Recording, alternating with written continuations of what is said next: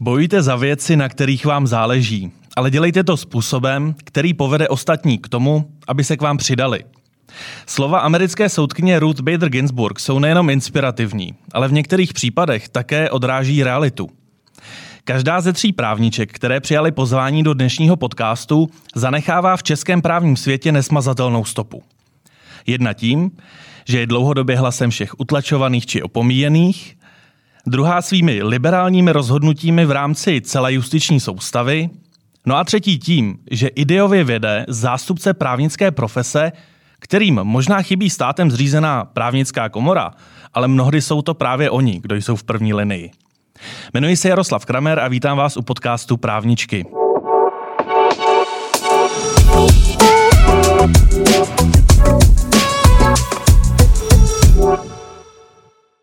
Dnešními hosty podcastu jsou Anna Šabatová, bývalá veřejná ochránkyně práv. Dobrý den. Dobrý den. Vlasta Formánková, soudkyně Krajského soudu v Plzni a také emeritní ústavní soudkyně. Dobrý den. A Marie Brejchová, znovu zvolená prezidentka Unie podnikových právníků České republiky. Dobrý den, přeji všem. Dámy, mě takhle na začátek napadá jedna velmi jednoduchá otázka. Znáte se vlastně navzájem? Potkali jste se někdy v rámci profesního působení a možná bych začal s paní Šabatovou. Předpokládám, že s Vlastou Formánkovou se znát budete. Známe se, ale společensky právě tím, že jsme působili ve stejnou dobu v Brně, ona na ústavním soudu a já eh, v kanceláři veřejné ochránce práv. Ale pracovně jsme se, myslím, nepodotkli. Eh, Možná, že mě opraví e, Vlasta a připomene, že se zabývala nějakým případem, kterým já jsem se zabývala, ale e, nevybavuji si mm-hmm. nic. A myslím ano. si, že jsme se viděli i s paní Brejchovou, ale to by bylo jako velmi, velmi společensky. Bylo to tak, paní Formánková? E, tak samozřejmě ombudsmanství a ústavní soud nejsou v Brně od sebe daleko.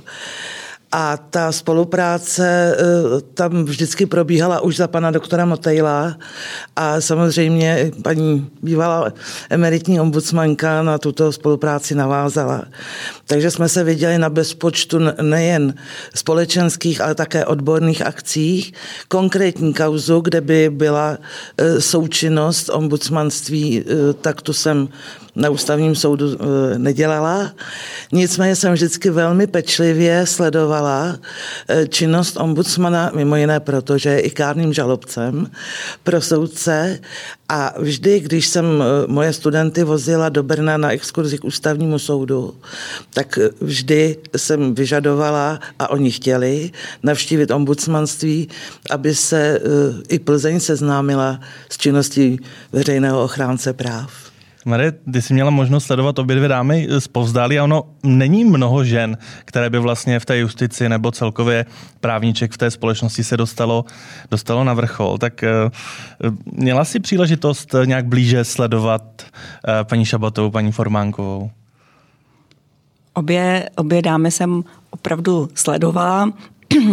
Potkali jsme se uh, spíše formál, formálně s paní Šabatovou a s jejími uh, podřízenými v době, kdy byla ve funkci a mohu říct, že tehdy debata s těmi lidmi, kteří mi vlastně přiblížili práci vaši, mi hrozně moc pomohla, abych uh, viděla právě i tu druhou stránku, nejenom to, co komunikuje ochránce na venek.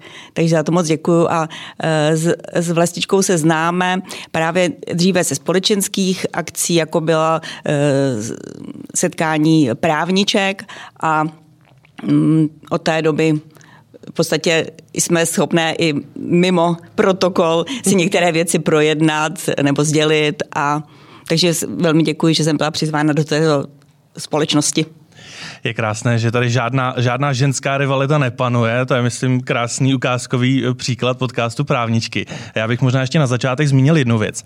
Eh, já hovořím o právničkách. Eh, vy jste mě vlastně před podcastem říkala, paní Šabatová, že se jako právnička úplně necítíte. V mých očích právničkou jste nejenom proto, že máte částečné vzdělání v oblasti práva, ale také i vzhledem k tomu, jaký dopad vlastně má vaše celoživotní působení na české právo. Skutečně se necítíte v některých momentech jako právnička? Ne. E, já jsem se s tím nikdy nestotožnila, přestože jsem vystudovala teorii práva a napsala jsem úspěšně disertaci, kterou mi oponovali dva dnešní soudci ústavního soudu, ale tehdy nebyli. A přesto se cítím jaksi univerzálnější než právnička, ale současně si netroufnu tvrdit, eh, že jsem právnička, protože vím, že jsou oblasti práva, eh, v kterých jsem poměrně velmi nejistá. Je to mimo jiné občanské právo, protože tím jsem se třeba u ombudsmana nikdy nezabývala. Eh, nejvíc jsem se eh, v té práci zaměřovala na správní právo, eh, protože to je denní chleba ombudsmana a na lidská práva. To znamená, a to je vlastně ten průřez je, že přes to státní eh, právo, přes to správní právo vy můžete zasahovat do těch základních práv. To je, nebyla to, to možná pro vás výhoda v, v té profesní cestě, to, že jste nebyla svázána e, vlastně tou právnickou fakultou, tím, jak jsou právníci formováni a že jste na to mohla nahlížet čerstvýma očima na ty problémy? Já si myslím, že to byla výhoda, ano. E, a zpětně jsem nedávno si z toho udělala vtip, kdy jsem eh, nad ničím přemýšlela už ke konci toho druhého mandátu a usoudila jsem, že už jsem moc skažená tím právem. Eh, já jsem začínala skutečně, všichni mi samozřejmě kolegové byli právníci a já jediná jsem byla neprávnička. Ale vznikly velice zajímavé a živé dialogy a já jsem, myslím, správně eh, vyšla cestou, že jsem se nestyděla přiznat, že nevím. A eh, hodně jsem se ptala a eh, z toho dialogu vzešlo vždycky něco pozitivního. Paní Formánková, cítí se někdy soudce skažen právem? A to je dobrá, dobrá otázka. Někdy ho právo limituje v jeho rozletu, to je pravda. Takže musí najít nějaký balans mezi eh, psaným právem a svým přesvědčením a hodnotami a, a to rozhodnutí tak eh, včlenit mezi ty dva póly. Dámy, vy máte každá za sebou velmi odlišné profesní dráhy. Eh, všechny jsou, vyznačují tím, že jste v něčem byli a stále jste unikátní. Já bych začal s Marí Brejchovou. Protože, Maruško, když se v českém právním prostředí řekne pojem podnikový právník, tak si každý logicky vybaví tebe. Eh, ty jsi začínala v Unii podnikových právníků vlastně v 90. letech. Eh, tehdy si tam byla jedna z mála žen a, a za tu dobu se ti podařilo té Unii vlastně vštípit eh, velmi individuální obraz, úspěšně žensky vedené pro mě profesní organizace právnické. Eh, vzpomínáš ještě někdy na ty začátky, jaké to bylo do té unie přistoupit? A zejména v těch 90. letech eh, to ještě se velmi vymezovaly ty právnické profese, bylo to asi trošku něco odlišného než dnes. Já nevím, jestli vlastně v těch uh, začátku těch 90. let, jestli to bylo takové uskupení, abychom si mohli říct, že jsme nějaká profesní skupina. Prostě byla to parta lidí, kteří byli podnikoví právníci a nechtěli být zařazeny mezi ty, kteří jenom uh, jdou k soudu a vymáhají nějaké nezaplacené faktury, ale chtěli té profesi dát takový glanc, jako jsme viděli jinde v Evropě. A proto i jako vlastně první eh, ze střední a východní Evropy eh, se Unie podnikových právníků stala v roce 1999 členem Evropské asociace. Ty jsi byla nejprve eh, po několik funkčních období vlastně členkou rady eh, a poté přišel ten zlom a šla si do vedení. Eh, pamatuješ si ještě zpětně na ty motivátory? Proč jsi řekla, chtěla bych to vést, chtěla bych být v čele?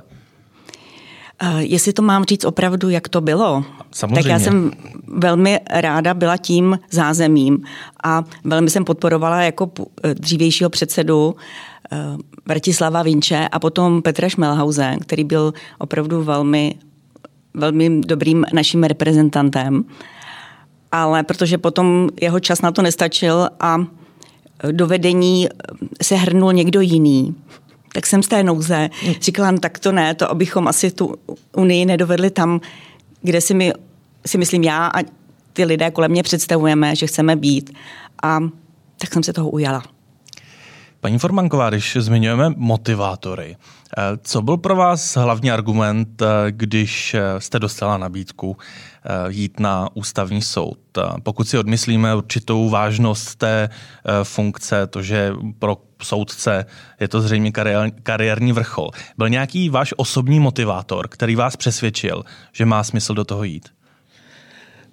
Jestli dovolíte, já bych jenom navázala na Marušku, protože eh, já jsem byla rok takzvaně podnikovým právníkem. A po fakultě jsem se vrátila do mého rodného města do Klatov a nastoupila jsem v tehdejších západočeských mlékárnách Národní podnik Klatovy. A zjistila jsem po roce, že není v mých silách přesvědčit Eh, osazenstvo, včetně vedení, které mě znalo třeba jako už malou holku. O tom, co je třeba dělat, co je třeba nedělat a podobně. A zjistila jsem, že tam jsou limity pro mě neakceptovatelné, protože já jsem ochotna nést moji odpovědnost za moje rozhodnutí a ne tak, abych ji s někým sdílela, eh, případně ani nezdílela. A proto obdivuju eh, podnikové právníky, protože musí vystupovat jak na venek, tak ale musí i uvnitř té organizace si vydobít to místo respektované, že to, co říkají, je pravda a že je všichni mají, nebo mají dát na jejich rady. Tolik, to je tolik... možná, Marie, téma na několik hodin debat, že jo? Já moc děkuju. Eh, ne, ne, já, já jsem eh, já jsem byla dlouholetou porevoluční předsedkyní jednoho z největších eh, soudů v republice, eh, okresního soudu Plzeň město. A pak jsem přešla na jinou agendu, na agendu ochran osobností, tehdy u Krajského soudu v Plzni, protože pan doktor, který to soudil přede mnou, už byl z toho tak unaven, že raději odešel do důchodu. A z této agendy, pokud mě paměť neklame, utíká v podstatě každý, protože je poměrně obtížná. A mně se tím, jak se otevřel svět, eh, jak se nám otevřela Evropa, jak jsme začali mít přístup eh, k judikatuře SLP, jak se začala měnit judikatura nejvyšších nebo našich nejvyšších soudů, tak mně se moc líbilo se zabývat lidskoprávní agendou. A možná se to zdá divné, ale já jsem se vždycky snažila o její popularizaci. Tím, že pravidelně v regionálním tisku byly přibližovány kauzy, eh, o nich jsme soudili. Jedna z nejhorších lidsky, nejobtížnějších a soudcovsky také tak, byla kauza. Byla kauza takzvaná nažidla když vám tam defilují rodiče, kterým zemřelo dítě, eh, mladý člověk, bez možnosti to jakkoliv nahradit v budoucím životě, eh, úplně vlastně zbytečně eh, tam došlo k té nehodě a tak dál a tak dál, tak přinést nějakou satisfakci těm pozůstalým, nebýt soudcem, linčem pro toho, kdo to způsobil, vybalancovat to, to bych řekla, že ze soudcovského hlediska je velmi složité. A nějakým zázrakem se mi to třeba trochu povedlo a, a, a tak jsem si myslela, že bych v této agendě nějak měla či mohla pokračovat, když jsem tu nabídku dostala. Takže to byl, dalo by se říct, ten motivátor hmm, jít ano, k tomu stavnímu soudu. Paní Šabatová, vy jste během svého profesního života eh, si vyzkoušela vlastně řadu profesí, řadu, eh, byla jste zapojena do řady zajímavých organizací a podobně. Eh, měla jste někdy opravdu rizí pocit, že v tu danou chvíli děláte to pravé, to, co je pro, vás předurčeno? Ano, dvakrát. Jednak za minulého režimu jsem se hluboce stotožnila s těmi našimi eh, činnostmi eh, v chartě 77, eh, v pra, s prací ve výboru na obranu nespravedlivě stíhaných, ale i to, že jsme vydávali byl ten, byl ten charty, informace o chartě, že jsme založili polsko-československou solidaritu. Nebylo to jenom ten právní aspekt třeba toho výboru na obranu nespravedlivě stíhaných. To bylo období, s kterým jsem se hluboce stotožnila a přiznám se, že po roce 89 jsem dlouho neměla ekvivalent. Dělala jsem lepší práce, lépe kvalifikované, než těmi, kterými jsem se živila před rokem 89. To musím rozlišit. To byla právě činnost, eh, kterou jsem nedělala za peníze, ale něčím jsem se musela pochopitelně živit. A e, poprvé, když se to dostalo na tu stejnou úroveň, bylo až v roce 2001, když jsem se stala zástupkyní ombudsmana. A musím říct, že jsem vděčná Václavu Havlovi, že mě navrhl, protože já sama jsem na to nemyslela. Já jsem tak teoreticky si myslela, že spíš můj manžel by měl být prvním ombudsmanem eh, a eh, nenapadlo mě to, až jednou teda přišel ten telefonát eh, z hradu a já jsem se nad tím musela zamyslet. Tak paní Formálková, vám vlastně taky přišel telefonát z hradu na pozici, na kterou jste taky nemyslela. Maruško, zažila si ty někdy situaci, kdy ti osud přihrál něco výjimečného, něco, co tě pomohlo formovat, pokud je o tu uh, pracovní, pracovní stránku věci? Já myslím, že to byly prostě jenom takové záblesky, okamžiky, setkání s správnými lidmi, ty, kteří jako rezonovali s tou mojí povahou a snahou. A tak to je i vlastně v té Unii. Sice si říkal, že já jsem tou tváří podnikových právníků, ale myslím si, že nyní stále více je vidět i ty mé kolegy a o to se moc snažíme. Eh, pokud mluvíš o svých kolezích, já jsem měl příležitost s některými z nich uh, hovořit o tom, eh, jak tě vnímají a samozřejmě jsem se doslechl jenom slova chvály, ale natrefili jsme na velmi zajímavou věc. A to je to, že ty máš extrémně velkou, velké množství energie. Eh, ten drive, který do té unie i vlastně teď ten osmý mandát vkládáš, je neuvěřitelný. Eh, jak vlastně ty mladé lidi, eh, kteří jednoho dne by Unii mohli třeba převzít z hlediska vedení. Jak je namotivovat, aby tomu dávali stejný drive, jako tomu dáváš ty? Motivuji je svým příkladem, protože to myslím, že je jediné, co pomáhá. Můžeme hodně toho hovořit, domlouvat a je to v podstatě jako i s těmi dětmi, které třeba vychováváme.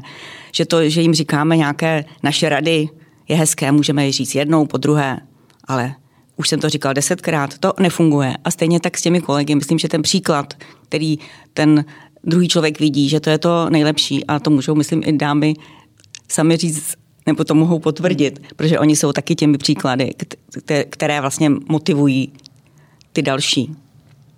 Máš nějakou eh, univerzální radu, jak dobře mentorovat eh, ten svůj nejbližší tým, teď pokud se bavíme o té unii podnikových právníků, o lidi, se kterými spolupracuješ, protože vy tomu všichni věnujete velké množství času nad rámec své běžné práce. Tak to je asi možná ještě trošku jiný mentoring, vedení, motivace, než potom v té práci. Tak možná je to ta úvaha, než ti kolegové se nějak víc zapojí, tak aby si uvědomili, že je to nějaký čas, bude stát, osobní čas. A jestli jsou ochotni ho vložit. A pak má, pak má význam stát se součástí toho užšího týmu, který opravdu musí jet a věci odsýpají. Na druhou stranu se snažíme s čím dále více profesionalizovat a hledat tu pomoc i, i jinde. Ale prostě to srdce musí být ten podnikový právník a tak ta skupina těch podnikových právníků. To tak je. Paní Šabatová, vy jste z mého pohledu nezávislého pozorovatele eh, si během eh, své kariéry veřejné ochránkyně práv vybudovala velmi kvalitní tým eh, kolem sebe. Máte návod, jak vybudovat tým, na který je spoleh? Vy jste v několika rozhovorech zmiňovala, že jste tu svou pozici vnímala zejména o tom dialogu, dialogu s kolegy, abyste dokázala dojít k tomu správnému názoru a rozhodnutí. A tak jak na to? Musím eh, eh, říct a připomenout, že na začátku jsme budovali společně s doktorem Otejlem ten tým a zejména v těch prvních šesti letech eh, my jsme byli u každého výběrového řízení a velmi pečlivě jsme vybírali osobně kolegy. Je tam velký rozdíl, když jsem přišla po těch letech, tak ti lidé, které jsme tehdy dobře vybrali, už byli zkušení a při těch výběrových řízeních už vybírali sami a já už jsem potom v tom druhém období eh, nehlídala každé výběrové řízení. Eh, to je eh, v podstatě také o výchově těch lidí, eh, že v nějakém okamžiku oni prostě ty své kompetence musí mít možnost eh, uplatnit v plné míře a Nejdůležitější u ombudsmana byly ty začátky, kdy jsme budovali instituci, a já jsem nedávno tak přemýšlela a říkala jsem si, že ta role té hlavy Eh, je samozřejmě důležitá a symbolická, ale samozřejmě to stojí na práci těch právníků. To si musíme všichni přiznat a uvědomit. Eh, a eh, někdy je to málo připomínáno, jo, protože je to monokratická funkce ze zákona, takže mluví ten ombudsman a já jsem s tím zejména později měla už jako opravdu morální problém, že já tady jako kdyby piju z práce e, svých kolegů a snažila jsem se to i nějakým způsobem třeba včlenit do těch našich zpráv, kde jsme začali používat tak nenápadně plurál, jako e, v některých vyjádřeních a já jsem to i tematizovala v úvodním slovu.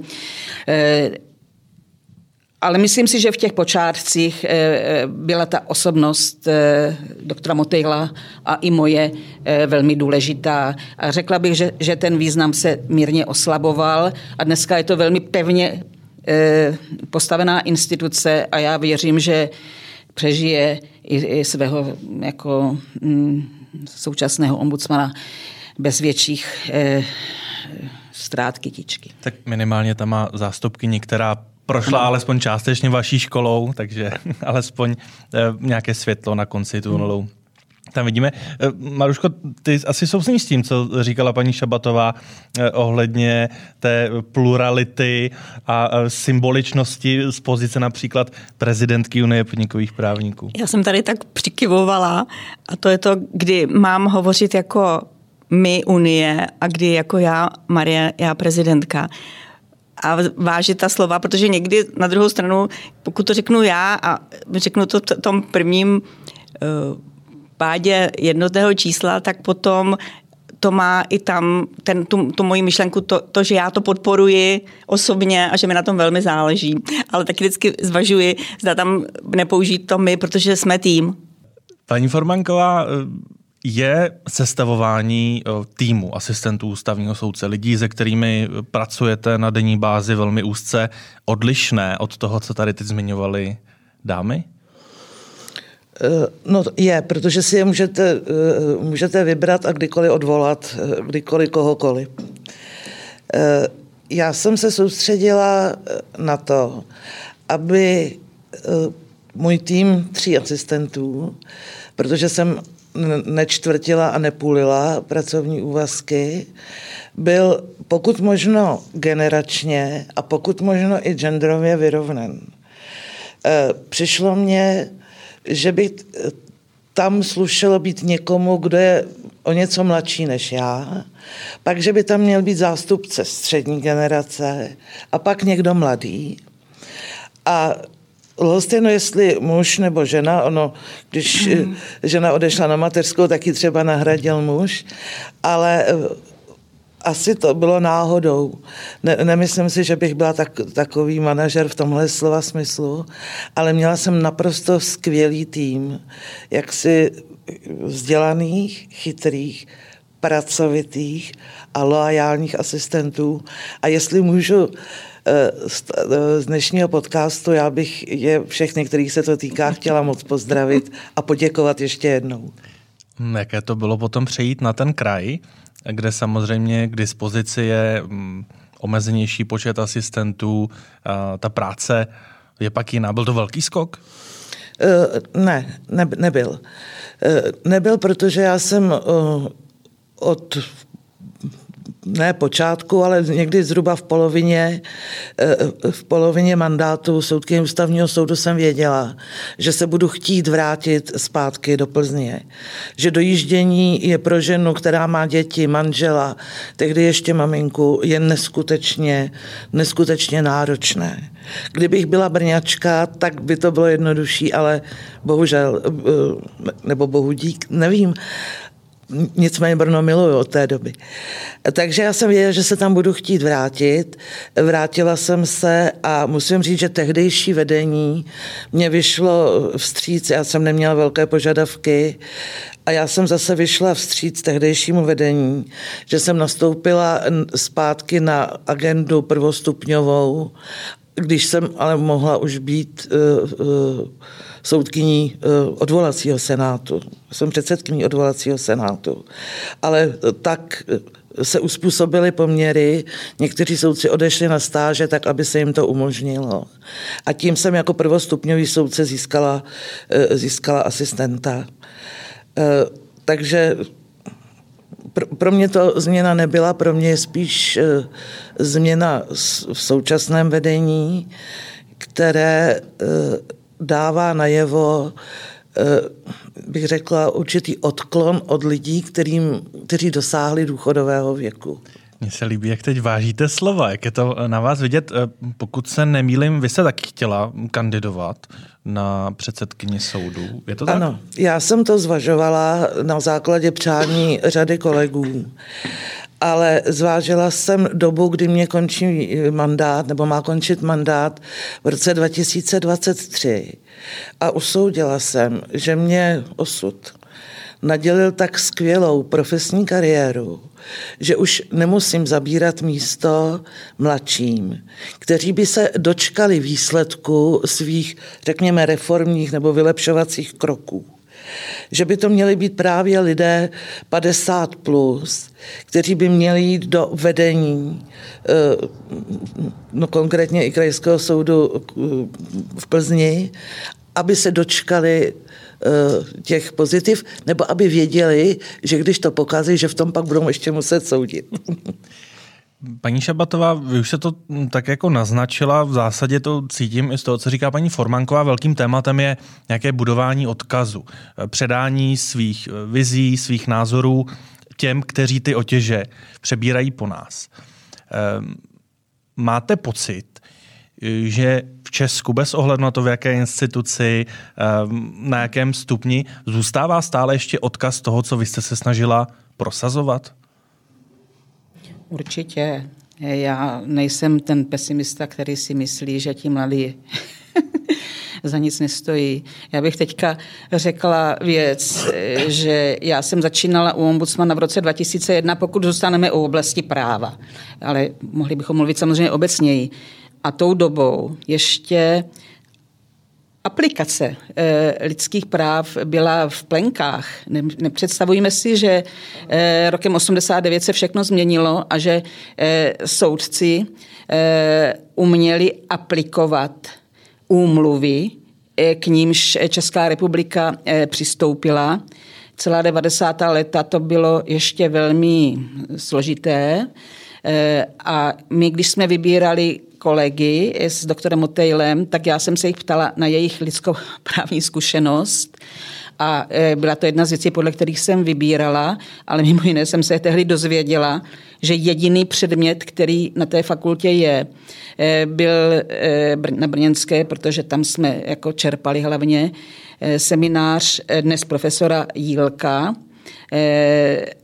a jinak, že se vlastně lidská práva nevyučují, ale hlavně, že se nevyučuje aplikace. E, to znamená, jak ty úmluvy vtělit potom do toho denodenního rozhodování. A to přišlo až eh, později. Eh, já si pamatuju třeba, že Pavel Molek, dneska soudce nejvyššího správního soudu, měl jeden z prvních seminářů eh, na Masarykově, právnické, na Masarykově univerzitě, na právnické fakultě o aplikaci práva. Dneska už i v Praze, i v Brně je to úplně běžné. Ale já ještě pamatuju čas, ještě jsem zažila čas, kdy nebylo. Kdy nebylo. Teď eh, přemýšlím, vy jste mě vlastně neodpověděla říct, na můj já, otázku. Já jsem vám vlastně jako kdyby neodpověděla, ale odpověděla, ale přišlo to s těma mladýma. Mm-hmm. Přišlo to s těma lidma, kteří byli generačně mm-hmm. mladší. A já jsem se hrozně moc naučila v této oblasti. A teďka mi to snad o Tamotejl domluví, ne od něj, ale od svých mladších kolegů. Eh, třeba od kolegy, který eh, za sebou měl studium v Budapešti eh, a prostě tam pracovali. On uměl pracovat s judikaturou Evropského soudu pro lidský práva jako jediný. Jako mhm. jediný u nás. To se prostě neučilo na fakultách. Takže díky těm mladším. Takže já se vám přiznám, že vůbec jako si nemyslím, že bez nás to nepůjde. Marie, jak přimět tu nastupující generaci, tu, která má ten drive dneska už mezinárodní zkušenosti, aby se kromě své vlastní profesní dráhy zajímali ještě o věci s přesahem. Zajímali se o ty věci veřejné, protože řada věcí, které v rámci Unie řešíte, tak má samozřejmě dopad i na české právo, i na to, eh, jak se budou věci eh, vykládat. Ono to není jenom o tom, že byste se eh, potkávali a, a hezky si popovídali, vy máte skvělé profesní skupiny, odborné skupiny. Jak ty mladé lidi přimět, aby se o ty věci zasazovali? Jde to vůbec? Mm, já myslím, že hlavní je jim dát tu šanci se vyjádřit protože někdy třeba už tomu přistupují s takovým despektem a to stejně my nezměníme. A já mám tady hodně moc práce a na to čas nemám, ale když jim jako otevřete ty vrátka a pustíte, když jsou součástí nějakého toho týmu, který ty věci pro, projednává a pak třeba se vám i mm, podaří s nějakou věc prosadit nebo aspoň nějakým způsobem ji ovlivnit, tak to, to je ta motivace. A mají to, mají to v sobě, chtějí jak v tom právu pomáhat a nejenom té vlastní eh, firmě, kde jsou zaměstnaní, ale i těm, i těm slabším, anebo obecně pomáhat lidem. Já mohu potvrdit, eh, z tého okolí mi bylo potvrzeno, že právě dáváš eh, příležitost a šanci všem nápadům. Že jsi otevřena všem nápadům není to někdy náročné, protože některé nápady možná člověk už předem ví, že nemají šanci na úspěch? Eh, to tak nehodnotím, prostě do toho jdu. Eh, to po... bylo i ten inovace a korona tým. Prostě se to rozjelo a chytlo se to. Tak myslím, že to je opravdu. Mně to hodně vlastně připomíná určitý lidský přístup. Že v určitý moment člověk ne, teď nejsem prezidentkou podnikových právníků, teď jsem tvoje kolegyně, ty máš zajímavý nápad a chci ti dát příležitost. Eh, přesto není v těch nejvyšších patrech eh, ta lidskost eh, mnohdy není někdy těžké jí dosáhnout, vlastně udržet si tu dostatečnou lidskost v profesních, mimo profesních vztazích, když člověk má nával případů, má odpovědnost, musí rozhodovat. Paní Formánková. No, já bych řekla pro každou profesi a pro tu moji to platí obzvlášť, je strašlivě důležitá pokora. My eh, bychom měli mít všichni, co jsme v souceském stavu, na vědomí každý den, že máme naprosto výlučné povolání, kdy jsme povoláni řešit problémy jiných. A z tohoto pohledu bychom se na ty problémy jiných měli dívat.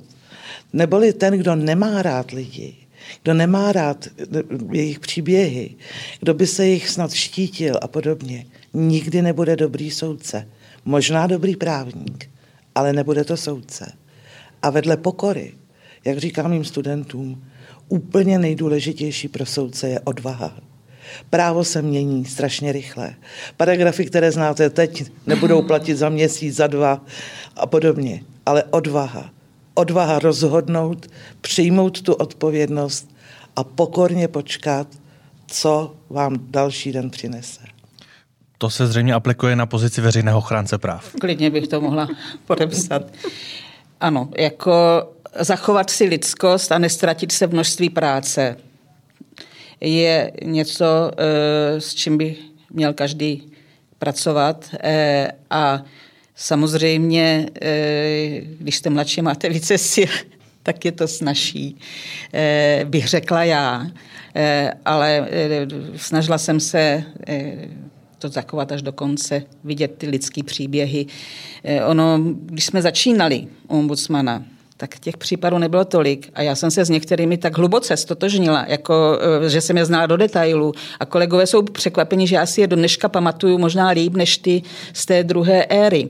Eh, tam jako ta moje role byla daleko víc manažerská, ale velmi jsem dvala na to, abychom věděli vždycky, eh, že naším klientem je ten člověk. No. Není to stotožnění někdy možná trošku kontraproduktivní, když člověk opravdu musí vystupovat spíše jako ten manažer, delegovat úkoly, vést úřad? Není, není, není, není. Já myslím, že e, takhle. Ještě, abych opravila tu představu o sobě jako o manažerce. Manažeři byli moji kolegové, on ten ombudsman se trošku vzdáš, vnáší jako kdyby nad vodami, ale tu kancelář řídili kolegové v tom jednodenním provozu, ne já.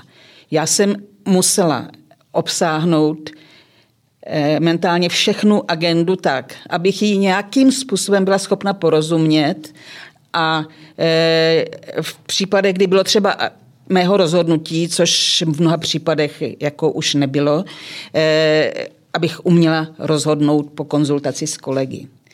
Eh, to byla role moje jako ombudsmanky, ne to denodenní řízení, to dělali kolegové vedoucí všech právníků, vedoucí kanceláře. Eh, takže to nebyla vlastně klasická manažerská eh, role. Říkám, ten ombudsman se tak trošku vznáší jak nad tou rozhodovací, tak nad tou manažerskou manažerským segmentem a Eh, je to zvláštní, ono žádný druhý není eh, v republice, takže pro mě byly důležité mezinárodní konference a hmm. kontakt hmm. s kolegy v Tam zahraničí. Jste se vznášeli všichni eh, společně. Ano, kde jsem třeba čerpala jako nápady. Marie, když Vlasta Formanková zmiňovala tu rychlost práva, já jsem na začátku podcastu říkal, že podnikoví právníci jsou mnohdy v první linii. Ehm, jak být neustále o krok napřed. Jde to vůbec v tom právu? Tak eh, my jsme stále napřed, protože jsme v tom procesu, každý v nějaké společnosti, ve firmě a ten proces běží a právo ho dobíhá. A nestačí to samozřejmě, takže ten život přináší už nějaké problémy hmm. k řešení, na které nenajdeš právní formuly přímo. Takže opravdu to tak je u nás běžné, že samozřejmě sleduješ ten vývoj práva a tak, ale to právo pokulhává hmm. trošku za ním, ale právě třeba z toho technologické právo, na které se taky hodně specializujeme, právě Brněnská fakulta, eh, ta má velkou tradici v energetickém právu a spolupracujeme s ní eh, delší dobu s panem docentem Polčákem už vlastně 17. rok děláme právnický podzim v Brně, ale právě i v té kategorii toho energetického práva a jiných práv technologických, tam možná jsme tomu blíž. A vím, že ty se zajímáš hodně o inovace, takže kolegové, kteří právě řeší tuhle oblast, tak opravdu velice hledají nějakou oporu v právu, ale možná jsou oni, kteří vlastně to právo nějak tak tvoří, než se zakotví přímo přímo do toho vytesá do kamene, tak. Právě a není to třeba někdy frustrující, když vidí, že ty procesy ve společnosti jsou úplně jiné a to právo je extrémně pozadu a než, než se to změní, tak uh, uběhne možná další dekáda. To ne, tak pokud by to bylo frustrující, tak už to asi neděláš. A když třeba někam do, do Beskyt pást ovečky, a což tak eh, někteří lidé taky tak řeší, ale prostě bereš to jako nějakou skutečnost a snaží se, se, snaží se s tím nějak uh, vyrovnat a pomoci tomu a naopak to brát jako tu výzvu. A být u toho, což je taky jako prýma. Já teď, když Maruška mluví, tak přemýšlím, jestli je právo pozadu, anebo já to tak nevnímám, protože vnímám právo mm, jako takové malé tsunami, že se v něm všichni ztrácíme, nemáme možnost uniknout a ono to se... nevím, jestli chci zrovna slyšet od soudkyně, že se ztrácí v právu, ale chápu, jak to myslíte. Tak, na všechno potřebujeme legislativu. Nikdo, mm. už, eh, nikdo už nechce nebo není schopen nebo ochoten rozhodnout bez dalších a dalších paragrafů. Vždyť je spousta situací v mm. životě, kde naše babičky mm a jejich přeci jsme si vystačili. Vystačili jsme si s etikou, s morálkou, dříve i s náboženstvím. A teď potřebujeme pořád novou legislativu. Ano, možná ty, práv, ty právní formule, které tady existují někde nad námi, tak tady jsou a musíme je vyznávat. Principy, Ale pravda, že ta kazuistika je teda jako smrtí pro, pro ten výkon práva. Paní Šabatová, Přehna, přehnaná kazuistika. Máte Opravdu. na to podobný názor jako dámy? No, eh, já bych eh, se trošku, trošku vymezila. Ono se, to je takové jak až módní dneska a všichni o tom mluví, jak jako eh, to právo je čím dál tím složitější. Ano, ono je to do určité míry pravda, nebo je to pravda, ale ten svět je složitější. Hmm. A e, uvědomíme si, že ta regulace je především ve správním právu. Jo? A tam jde o to bránit e, těm, e, kdo mají moc e, a ten výkon k tomu, aby ji nezneužili. Ale zase, abych trochu tuto tezi popřela, e, tak se domnívám, že je české právo hodně kazuistické a o určitý stupínek by mohlo být méně kazuističtější, protože tu judikaturu stejně potřebujeme. A myslím si, že ti, kteří by jako chtěli reformovat, by se měli zamyslet především nad tím, jak vzdělávat právníky už na fakultě, a připravovat je k specializaci legislativců, protože Jedna z vad je, že skoro všechna ministerstva mají hrozně mladé legislativce bez paměti. Bez paměti. A oni bez té paměti jako připravují ty zákony. Myslím si, že o něco menší kazuističnost toho správního práva by byla možná, právě protože už dávno neplatí teoretická poučka, že judikatura není zdrojem práva. Já tvrdím, že to se vše, v těch učebnicích se jako o judikaturu. učí, ale přece víme, že objektivně to už neplatí. A já, když jsem se teda učila ještě na tu státnici v roce 2005, ne později, v roce 2008, tak to v těch učebnicích bylo. Mm-hmm. Prostě. A přitom já jsem říkala, teď to vlastně dávno není pravda. Jako proč ta teorie jako je tak za tou praxí. Takže se vrátím k tomu. Vybudovat dobrou, dobrý, dobré legislativní odbory lidí, kteří tam zůstanou, zůstanou a budou tou pamětí těch institucí a budou schopni, budou znát to řemeslo, jak ty dobré zákony psát, by byla určitá cesta, ale nepředstavujme si, jako, že se můžeme vrátit do času našich babiček. Nemůžeme. Hmm. Bohužel ne. Já jsem to ale tak nemyslel do času našich babiček. Já e, tvrdím, že došlo k jisté hypertrofii práva. Že nám právo příliš nabopnalo a v některých oblastech zhola zbytečně.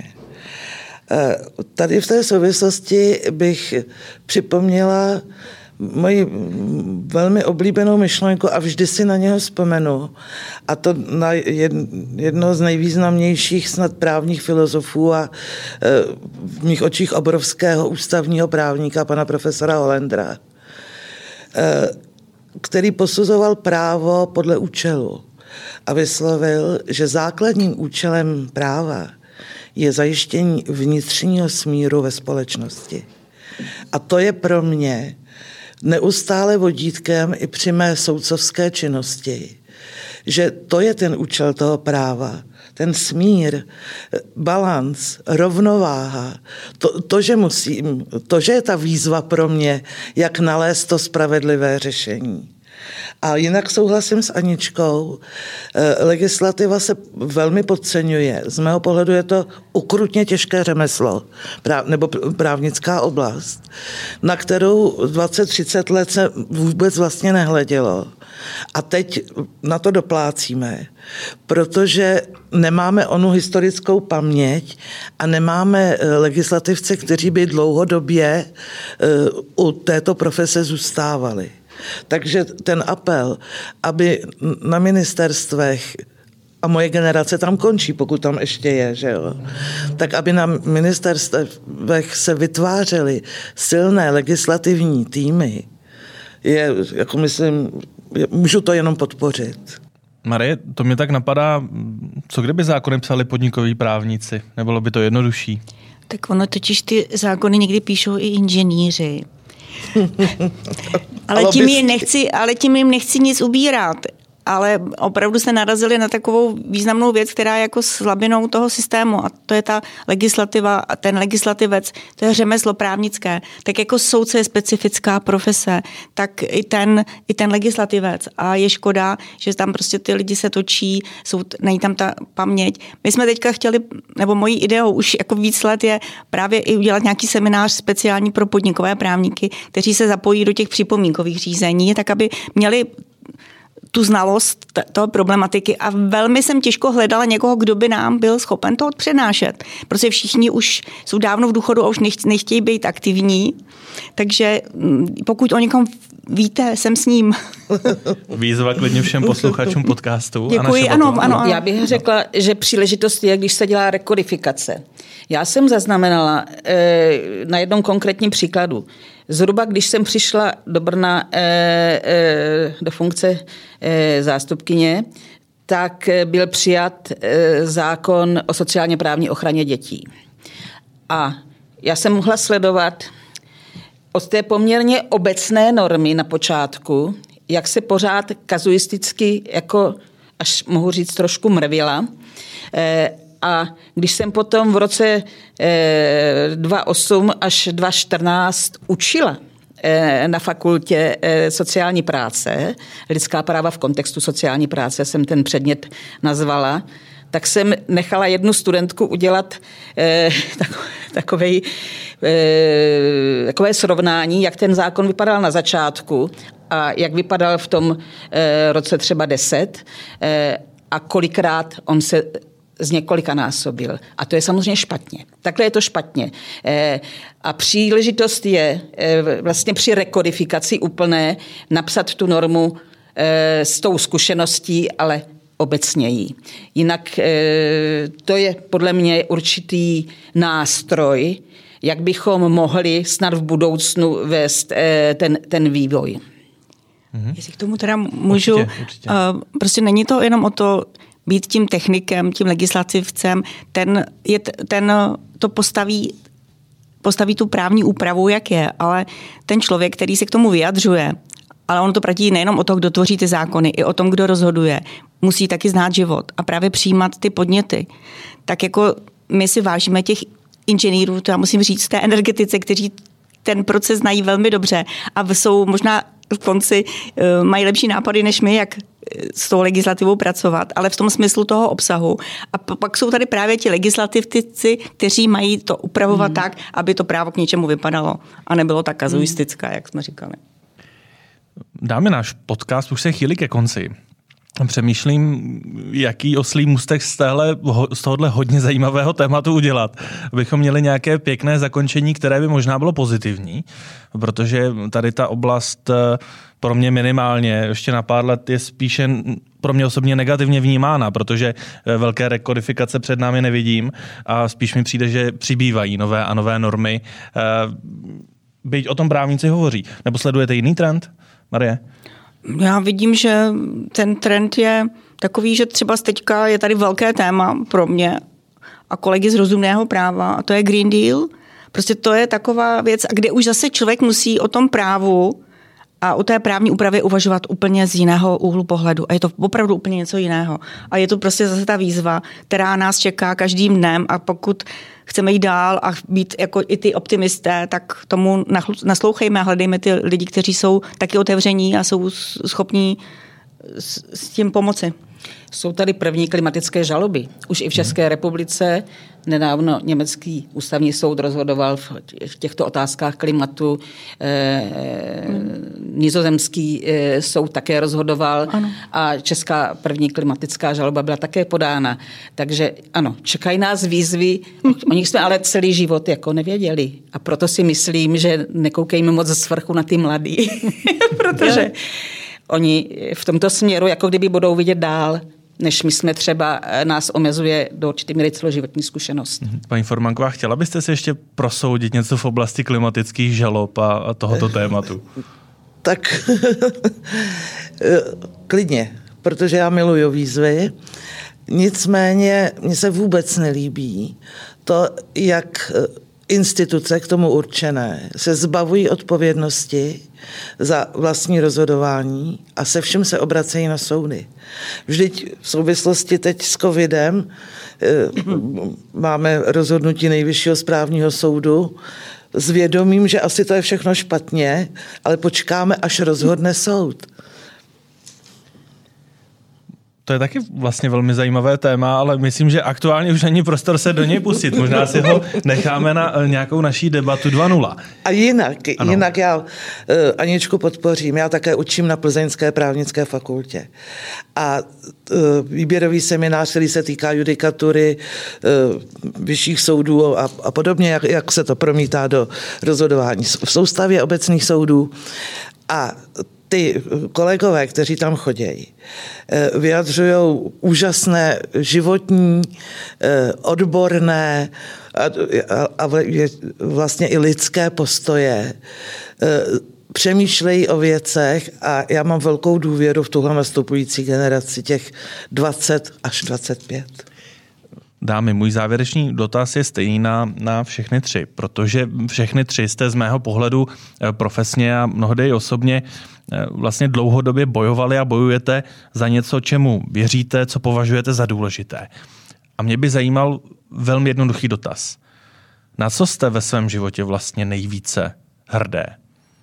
A začnu, protože je to těžká otázka s Marí Brejchovou. Na co jsem hrdá?